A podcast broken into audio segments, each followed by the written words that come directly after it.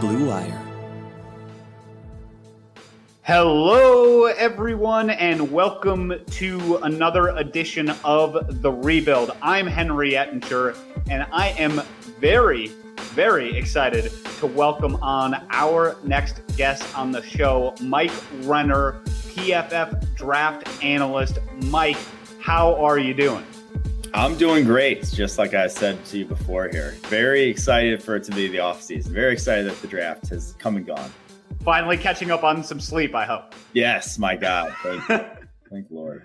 Yeah, it was definitely a, a, crazy few days, I'm sure, for you around the draft. It was electric uh, in, in, Cleveland this year. And, and Browns fans are your biggest fan right now, Mike, because for two years in a row, PFF has loved the Browns draft. Of course, they are an analytics focused front office with Andrew Berry and company, but I think there was a lot of, excitement uh, around this Browns draft this year as well. And so I'd love to just jump into it with you to, to kick things off here. Day one came around, and, and the Browns' biggest need seemed like it was going to be outside corner. They had signed Jadeveon Clowney and, and taken care of the edge piece a, a little bit and there was some skepticism on the Brown side of things that that Greg Newsome or another uh, of these top corners wasn't going to be available for them at, at 26. However, some teams traded up. The Bears that, that might have needed a corner. The Colts ended up going defensive end, and, and then Greg Newsome ends up falling to the Browns. Where did you have Greg Newsome slotted uh, among those those top corners? So he was third on our cornerback board. It was Pat Surtain, then Jaycee Horn, and then Greg Newsome, but they were all very close on the PFF draft board. I, did not see it as this massive gap between those top two and Newsome, how it ended up actually playing out in the draft. Where I think it was eight, nine, then 17 picks later, you saw a cornerback come off the board. I, I saw the massive gap between 26 there and then 29, where the Packers ended up going Eric Stokes. Like that to me was the massive gap was between those top three. And I even throw actually Asante Samuel Jr. into that mix, even though he was kind of a different dude. Uh, and then I, Caleb Farley as well, but he obviously had the injury risk that some teams probably weren't even going to draft him were he to fall there. So it was those three, and, and then a massive drop off if you want another outside type of cornerback. And for them to get one of those top three and to do it at pick 26, man, that was a fantastic sort of serendipitous pick for the Cleveland Browns. When you take a look at Newsome, uh, I watched a lot of him at Northwestern. I love his game as far as I think he is both a, a press man and zone corner. I, you know, there are certainly a lot of numbers that that like him as well. You said it was all very close there. Was there any particular area where he stood out, or, or perhaps was was behind those other top guys that you mentioned? I think where he's behind is experience. Like you see those other guys playing press man at the line of scrimmage against the you know SEC wide receivers. Mm-hmm. And so they've done it, they've done what they were going to be doing in the NFL at the highest level of competition. Newsome, I mean, you saw him play against Ohio State, but he gets hurt halfway through this past year. And then obviously Chris Olave is not even playing in that game. Uh, in the Big 12, cha- Big 10 championship game, where it's like you saw him go up against guys from Illinois, you know, Iowa. You saw him go up against wide receivers that aren't going to be playing the league, aren't top class wide receivers. And yeah, shut them down, but there's a big difference there between shutting down guys who won't sniff the NFL and guys who will. And so that's kind of that was the gap to me because in terms of how he played, uh, how smooth he is, like the recovery speed, all the other sort of tools for the position he's got. And so it really was just, you know, if we got to see a full uh, non COVID impacted schedule from this guy this past year, it, it, the gap would not have been that big in my eyes.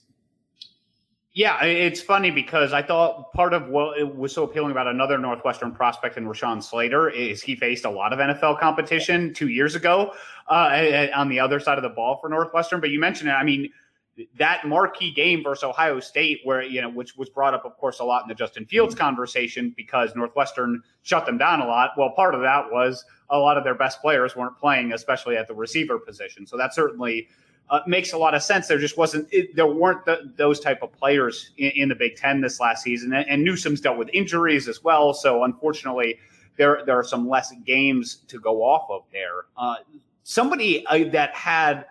Uh, not injury problems in college, but some health concerns uh, that that popped up in the draft is, is JOK Jeremiah Owusu-Koramoah. for the Browns. Uh, we have talked at length about him on this podcast as somebody that that was viewed a lot higher uh, in terms of draft boards, but ultimately he fell to the Browns in round two. Uh, how do you square the the ranking of him on, on your draft board with those potential other concerns? It's one of those as an outsider is complete unknowns, and even honestly as an insider, a lot of times, like doctors can't predict the future. It, it, gets flagged for that reason. You get taken off the board because it is a risk, and some guys it's a risk that never comes to fruition. Some guys they come in the NFL, they never, may never play a snap. So that's kind of the uh, scary thing, I guess, with those red flags. But apparently, it even got cleared prior to the draft, or got I guess got cleared the weekend of the draft that it wasn't even a an issue. It was literally just uh, something that might have been, but actually wasn't. So I, that's what I guess at pick 52, it's about time to take that risk when a guy's that talented, when he's a top 20 player on the PFF draft board. That's when it's like, hey, yeah, maybe he might have issues down the line, but the other guys we're looking at aren't going to be starters. This guy could be a day one impact type of player to get him where they got him. And then to get that clean bill of health. So where there are no health issues for him is kind of ridiculous uh, easily one of the steals of the draft. That that seems to be the consensus that it was a steal in the draft, and, and certainly, look, the Browns were mocked at taking him, you know, number twenty six. mm mm-hmm. So uh, to get him, you know, in the second round, it obviously seems like it's tremendous value. And you mentioned he was top twenty on the PFF board of things. Something that I, I think it will be curious uh, about JOK is where he ends up playing for the Browns. He played all over the place at Notre Dame. Uh, uh, you know, mostly a linebacker, but a lot backpedaling in, in coverage as well. When the board stacks up, how do you try to take into account that when you don't know what position they're necessarily going to translate to at the NFL level and that, you know, the positional value there because, yeah, as, uh, you know, a lot of people listening to this podcast are aware of, the value of linebackers – seems to be going down in terms of the NFL perception at this point. Yeah, see, I, I thought that got a little overblown, the positional stuff with him. Now, maybe right away it, it's going to be a transition. Like he he didn't play inside linebacker. He didn't play between the tackles much. He was more of a slot cornerback than he was a linebacker. But like NFL today, you don't have to be 235 pounds to play between the tackles. You got Darius Leonard playing at 215 you got guys transitioning from safety to linebacker, and they obviously haven't, uh, you know, ever played linebacker in their lives. Deone Bucannon, you, yeah, it's a regular transition that's occurring. To me, all the things that he would be theoretically asked to do between the tackles, like he's shown, it's just going to be a maybe a bit of a transition right away, but it's not that he's incapable of them. He just never is asked to do them. So uh, I thought that stuff was a little overblown, especially when you're the athlete that JOK is and as explosive as he is. And like he came in 221. Like 221 is there's a lot of guys around the league playing mm-hmm. linebacker 221. It's not like this is a completely unprecedented situation here with them.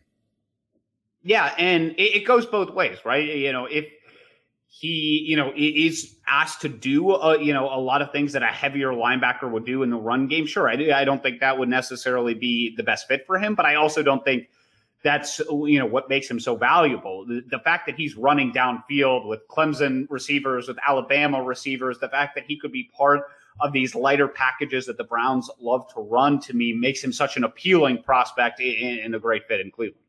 Yeah, I mean, obviously not to be a Mike linebacker, but like every every defense still has a weak side linebacker. Every defense has that uh, guy who's not going to be asked to take on the fullback in the hole. That's more the one who's kept free with some space. So I think he can play that role from day one. Like I think that's what Anthony Walker was going to be for them. Like he's not that type. He's not a mm-hmm. take type of linebacker either. Like he's on the smaller side for the position too. Yeah, and, and so I, I am very excited to see how, how they're going to line up JOK in this defensive scheme. I, I think they can use him in a bunch of different ways and frankly make up for a lot of flaws that existed on this defense last year. And somebody else that has some pretty significant strengths is Anthony Anthony Schwartz, uh, the Browns' third round receiver. This was the pick I was the lowest on.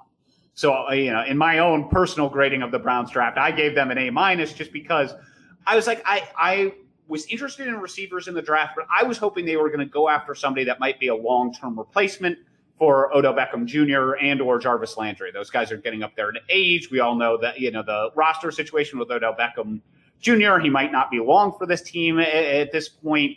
And instead, they go with Anthony Schwartz, a guy who, to me, doesn't necessarily check those boxes. He's more of a great gadget type player, jet sweep, all of those things. But PFF, yeah, as far as his draft profile, seemed pretty high on him. And so, you know, do you disagree with me there uh, about the value of Anthony Schwartz in the third round?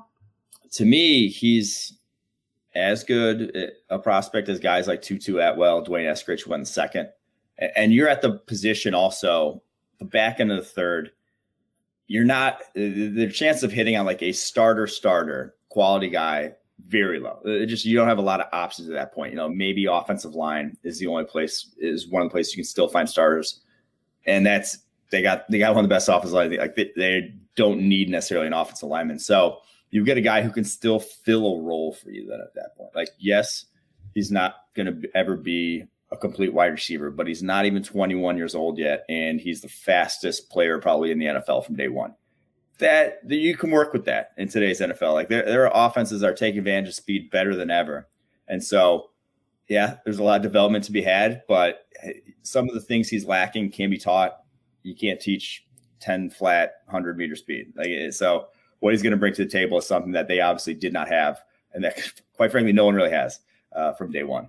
Yeah, and, and that's why I said, hey, if I'm wrong about this pick, which I I'm not you, I don't do this for a living. I check out a lot of the players that are rumored to the Browns on day one and two, kind of ahead of the draft. Uh, Anthony Schwartz wasn't even one of those guys, so I was like, hey, if I'm wrong on this, I'm going to be very wrong because the guy's going to put up highlights. He's got blazing speed. You mentioned it. I mean, he's got like 10 second flat 100 meter dash times out, out there. He's basically an Olympic quality runner as far as that's concerned. And so he does de- certainly bring a different element as far as the speed is concerned. And this Browns offense didn't really have that element last year. And so you saw them try to address that in, in the draft, uh, you know, with him, with Demetric Felton out of LSU or uh, UCLA, excuse me, a little bit as well. So uh, they that was clearly an emphasis for them, I think, uh, as they got later on in this draft. Yeah, and, and, like I said, they they were kind of I don't want to say holeless, but like you're at a complete roster at that point. You were getting backups pretty much at the end of the third round after you addressed Newsome and Jeremiah Owusu-Koramoah. So if you're going to get a backup, at least this guy can see the field in a role. Whereas you know James Hudson's not going to see the field in a role from day one. Like there's other guys, if positions you would have went, just wouldn't see the field. So getting a guy like Schwartz at least has a role on this roster. Yeah, I, I, think he will at least certainly uh, get an opportunity, you know, 10 to 15 snaps maybe to start. We'll see. Uh, he's got a lot of competition at that that position in the short term, but maybe not in the long term. So uh, there there could be opportunity for aggressive expansion as well so, uh, in the future here. The the last guy I really wanted to touch on with you, Mike, was Tommy Togiai uh, because PFF – uh, you know, seemed very high on the Togiai pick, much more so than the consensus. And so I thought that was really interesting. Uh, in your guys' grade of the Browns draft, you called it highway robbery getting Togiai in, in the fourth yeah. round. So, what about him made you guys so high on that pick as opposed to where it seemed like everybody else was kind of like a solid pick for the Browns, but but nothing crazy? I mean, Togiai, we just didn't get to see enough of him, as I think why people aren't as high. Like he didn't become a starter until his past year. And then obviously Ohio State had such a limited schedule. I think he played something like 290 snaps all season, which is, you know, very limited for a defensive tackle. But man, you flip on the tape against Clemson, his first step, his play strength, like he might have a limited role with kind of his body type at the next level. He might just be a three tech. I don't think you're going to play him on the nose. But man, he's so strong and quick and like one of the best bull rushers in the class. And, and if you got a bull rush that that's something that can translate. It gives you more options once you get to the NFL. A lot of guys peter out, especially like undersized DTs, because they can't play with can't handle the strength at the NFL level. Like guys are quick, guards are quick at the NFL level. You can't just beat them with agility unless you're, you know, Aaron Donald. So you got to have a plan B, and Togiai could go right through guys. So I love the pick. True Junior coming out, which was kind of rare in this class. You didn't have a ton of underclassmen declaring, as mm-hmm. opposed to other years where guys get full schedules, uh, you know, full slates outside COVID. So the kind of the unknown with Togiai is like the trajectory of his career could have been much different if he comes back to Ohio State next year for his senior season and balls out again. Yeah, PFF, I think, graded him out at like 87 and a half, but over yeah. seven games as a as a starter. So it's difficult. You mentioned the sample size there. And he doesn't exactly have the measurables. That's the only other thing I think. The the short arms, I guess. yeah, it was the arm, the arm length because uh, like his explosive numbers were fantastic. Like his jumps and obviously forty reps on the bench were all great. Yeah, and so I a lot of Browns fans, of course, are Ohio State fans as well. So they were very excited about this pick because you mentioned it. His signature move is that bull rush, and, and of course that stands out a lot on uh, you know for fans because he's you know buries guards and centers back into the quarterback, and so they. they Browns fans uh, that are Ohio State fans certainly saw a lot of him this last year for Ohio State and were excited about that pick. But I just wanted to pick your brain on that one a little bit because it, you guys were were so much higher on him than than what I saw out there across the board. Yeah, I, I am curious why I haven't seen a ton. Obviously, I can only can only sort of ingest so much other draft content myself, but I don't know exactly why so many people are low on him. It was a weak DT class, and to me, he had one of the best one physical sort of test, testing numbers, and then the on field was great for him too. So a, a lot of production uh, in the in those games as well. And, and so, just holistically looking at this Browns draft, I, I mentioned it. PFF gave the Browns an A plus in, in this draft, and give me a sense of what goes into that grade because for two years in a row, you guys ha- have given the Browns an A plus. And so, give the listeners a little more context. What does it mean when you're saying, "Hey, this is an A plus level draft out of the Browns"? So we're not grading. Hey, how did you did you fill your needs? Did you address the positions that were open on your roster? Like, no, that's not how you get a good draft. It's did you one hit valuable positions?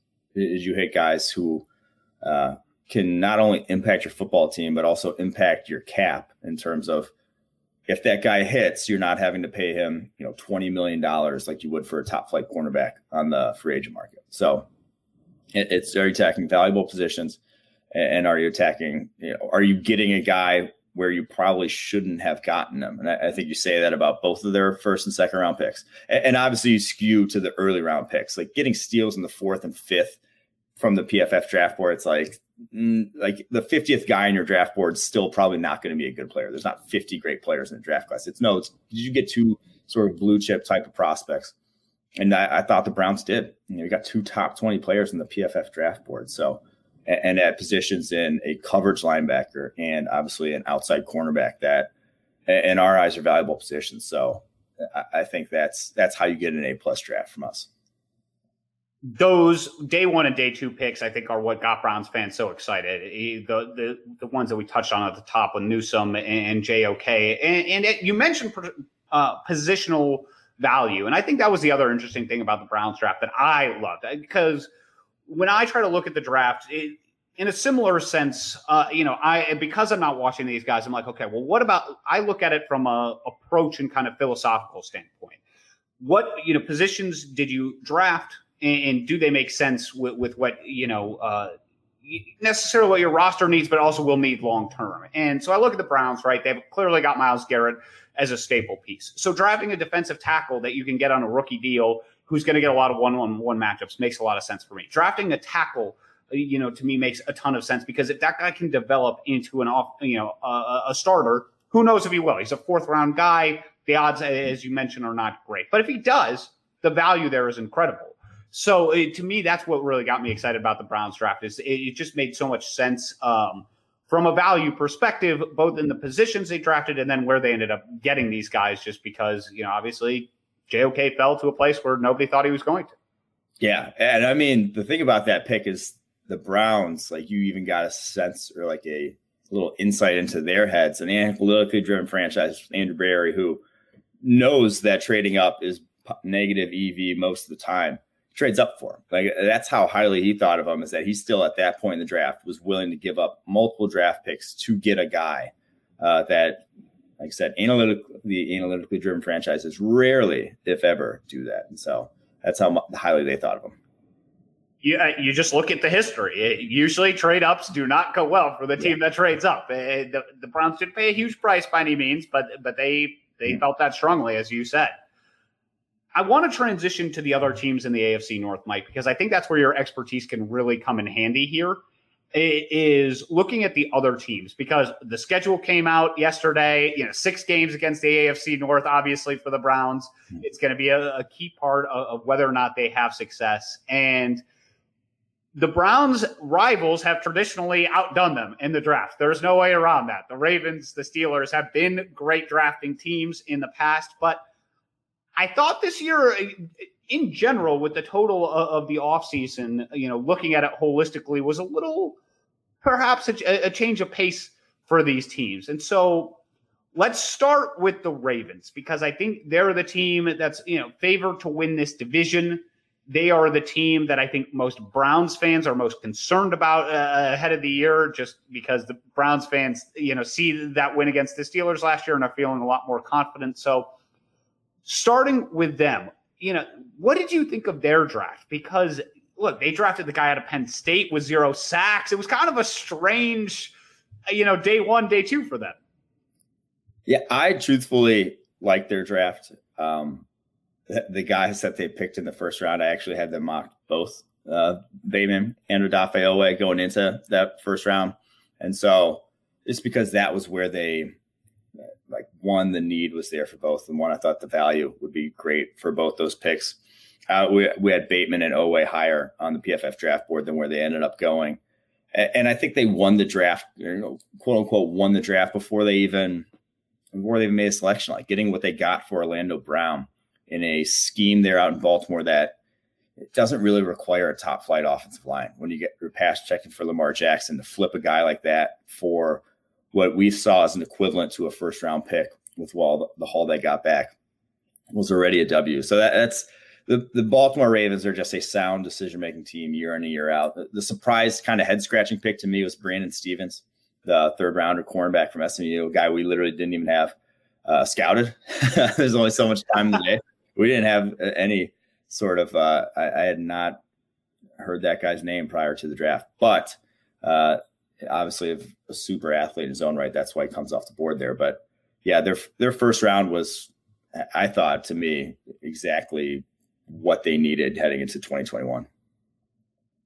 Always an interesting prospect. He didn't have a sack, and they let Matthew Judon walk in the offseason. Uh, you know, they and Ngakoue is also gone from this team. So how do you square the fact that that he didn't have a, a sack at Penn State with, with him having such high value there? Uh, you know, is it the other numbers are just so uh, you know outstanding when you look at him from an analytical standpoint that that doesn't concern you? Yeah, I mean, so a, a massive portion of sort of project projecting defensive ends, edge rushers, the guys who are going to rush the passer there, athletic profile. it, it is that is the one position we've seen that yes you know, sort of production, your snap to snap, uh, pass rushing prowess matters to a degree, but it is the one position where you got to be a high level athlete. The high level athletes are the ones you want to draft. And I'm not sure there was ever a higher level athlete than Oweh. Like his pro day was an all timer for defensive ends. Mm-hmm. Um, so that that's why he comes off the board there. And and yes, he didn't have a sack, but he wasn't completely bereft. It was more he didn't have a sack. So what he had six, seven games this past year and wasn't Mm-hmm. That's kind of a fluke. I think he had like four and a half the year before that and wasn't even a starter. So uh, I, I, think always uh, his developmental tools are as good as it gets. And he's only been playing football now for four years. So, or five years, five years since 2016. So that's kind of, uh, this guy has a lot of untapped potential here. And w- with Bateman, uh, uh, that's another player that the Browns, I, I, think, kicked around, or at least fans kicked around the Browns potentially taking in the first round. They add Bateman and then they added Sammy Watkins in, in free agency.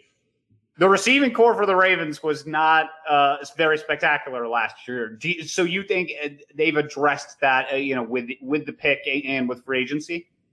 I do. I think Bateman's a much different type of wide receiver than they have in that roster. He's just a solid all around route runner and a big catch radius, and like he's going to get open at every level of the field.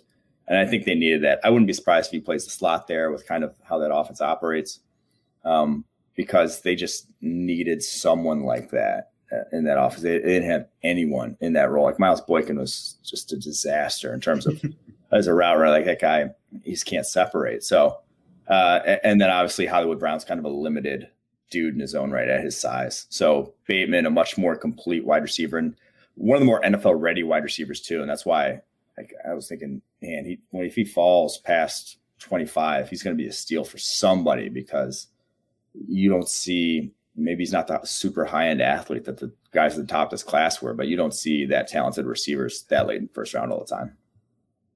He is a prospect that I thought w- would make some sense for the Browns. I just, you hmm. know, he they didn't necessarily need receivers like you talked about. Going for need really isn't the the ideal thing because you know you're typically drafting for two three years down the line. I just mentioned the fact that the reason the Browns you know could have taken a receiver is because of the long term, but. I, I, am sad to see him go to a, a, division rival. And the Browns will face the Ravens in a really weird schedule quirk in back to back games for them this year. Uh, it, it, the Browns get them and then have a bye week and then get them again. So it, it is a I, I don't know if I've ever really seen that in the NFL to be honest. That's like an NBA thing. I mean, yeah, I, I did not I did not see that when the schedule came out. It's wild. It's a it's a really weird quirk in the middle of, of the Browns schedule. Another team that Browns fans, of course, have their eye on is the Pittsburgh Steelers. Their rival, and the Pittsburgh Steelers did something that I could not believe. They took Najee Harris in the first round of pick 24. Not only that, two teams did this, Mike. Two teams did this. I don't know how much more evidence we need to see about taking first round running backs. How how do NFL teams keep doing this? Do you have an answer for me? I mean, you're preaching to the choir, but I will say I think you see the kind of the downfall of the Steelers coming here in the AFC North, and it's because they're not an analytically driven franchise. Like they, they are drafting guys. I mean, their draft history of late, outside obviously the TJ Watt pick has been pretty disastrous. Like they, they are a th- they are a pure scouting, old school scouting sort of team. They do not rely on a- any sort of production and analytic data to make their decisions about positional value, whatever. And that's how you draft the two lowest positional value positions on the football field in first and second round, and maybe even three if you got their third round pick. Like running back, tight end, guard are not are not super high value positions in the NFL. Like you see how much they get paid across the NFL, and that's where they go one, two, three. Now they're in a unique situation that they're kind of all in on this upcoming year, and then they're toast after this. Like they they could be a completely different team after 2021 with how many guys they have to resign mm-hmm. after this year. But it's a uh, I'm not sure those guys are making that big an impact right out the gate. I I I was beside myself when they did it. Uh, as a Browns fan, I was frankly happy. And then when the Jacksonville Jaguars followed it up with ETN, I, I just I was like, oh, I after the Jacksonville Jaguars, and this is a side tangent, so I'll get off it. But they they got great production out of an undrafted free agent last year from the running back position, and then still spent a, a pick on a first round running back. But something else you mentioned that caught my eye actually is that tight end is the second least valuable position. Is that the what how you guys see it from an analytical perspective? So that one's a, that one's more of a difficult conversation because the guys at the high end, it's a very it's one of the more binary value positions where guys in the high end, and you even see this by like receiving yardage totals, like Darren Waller, Travis Kelce, George Kittle. Those guys are very valuable. Actually, those guys might be more valuable than wide receivers. But then your basically your run of the mill average starting tight end in the NFL is one of the least valuable positions in the NFL. It, it just those guys don't the difference between there's just a lot of guys kind of like Freiermuth who are not super dynamic athletically, uh, can inline block to a degree, aren't going to you know, beat linebackers one on one. There's a lot of guys like that in the NFL, and uh, so it, so it's and you see it like through pay scales that they're not getting paid that much either because of that. So uh, there's kind of a plethora of guys with that skill set that it, it makes it just in that at that point less valuable. Uh, that that certainly piques my interest because the Browns have invested uh, some at the tight end position with Austin Hooper, uh, and they also tend to use multiple tight end sets a lot.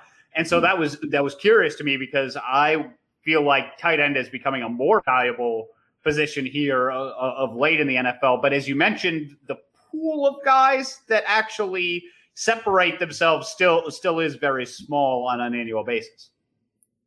Yeah, and, and the Browns did it because the offense they are running requires two tight ends, and that's kind of that was the market for any quality tight end at that point. But it's it's still not like I think you even saw with kind of Hooper's production last year. Was he is he worth that? Eh, it hasn't seemed like it yet. He certainly uh, he's he's got a long way to go. He's got a long way to go in terms of being worth his his contract. I would say you know eh, he he's been productive. He, he's been a solid addition. Of course, though, in a salary mm-hmm. cap league, it's all about are you worth the dollars you're being paid as far as the percentage of that cap. Mm-hmm. And and speaking of that positional value, I, I thought the last team in the AFC North, the Bengals, made an interesting decision uh, in, going with a receiver. They they end up taking Ja'Marr Chase at the top of this draft, and they in doing so they pass on Penei Sewell, uh, maybe Rashawn Slater, a potential offensive tackle to protect Joe Burrow. What did you make of, of that choice to go more for a weapon rather than you know potentially somebody that could slide in on that offensive line? So this was it really is a one of a kind situation the Bengals were in. And that one, there's like no wrong answer. These guys are all elite prospects. You're kind of like, and we need them all. Awesome, like great. Like all like you don't get that many guys who are blue chip dudes staring you in the face at number five overall every year. So there, it was unique because of that. But then also you have this decision where you know, Penei Sewell, great off the tackle, but you don't necessarily need an off tackle. But you have a guy in Ja'Marr Chase who was Joe Burrow's number one target. You know, the last time he even played that Chase played football who was as elite a sophomore season as you know college football history we've seen at the receiver position wins a Biletnikoff just so productive down the football field when Joe Burrow then goes to Cincinnati last year and can't hit the broadside of a barn has no rapport with any of his guys down the football field where it's like that match of guys like I live in Cincinnati the amount of people that want to go to Cincinnati is low and Ja'Marr Chase was one of them so now you got one of the guys who wants to go to Cincinnati to pair with your quarterback who obviously, if he had his way, would have taken Ja'Marr Chase over Penei Sewell. So I, I, think as a Bengals franchise, you you had to go that way. It, it's and again, I don't think there was a wrong answer for them. The only thing that gives me pause, and I, and for the most part, I, am right there with you in terms of look, AJ Green it wasn't what he was, you know, had been mm-hmm. several years ago anyway, and now is obviously departed uh, uh from the team. It was also a position of need. And it, you said he's a blue chip prospect. The uh, the only thing that gives me pause is this: the top receivers taken in drafts seem to get very variable results. Some of the top ten guys seem like they totally flame out, and others uh, ascend to great heights. And I can't, and for, for the life of me, having seen all of these in co- guys in college, I can't figure out why it is that some of these guys take off and do so well, while the opposite end of the spectrum is so far in the other direction. Yeah, so that that one's interesting. I, to me, Chase was so good that he was up to the Amari Cooper, Sammy Watkins, you know, even AJ going back to AJ Green, that level of wide receiver prospect where those guys are a little different than your Corey Davises, who went top five.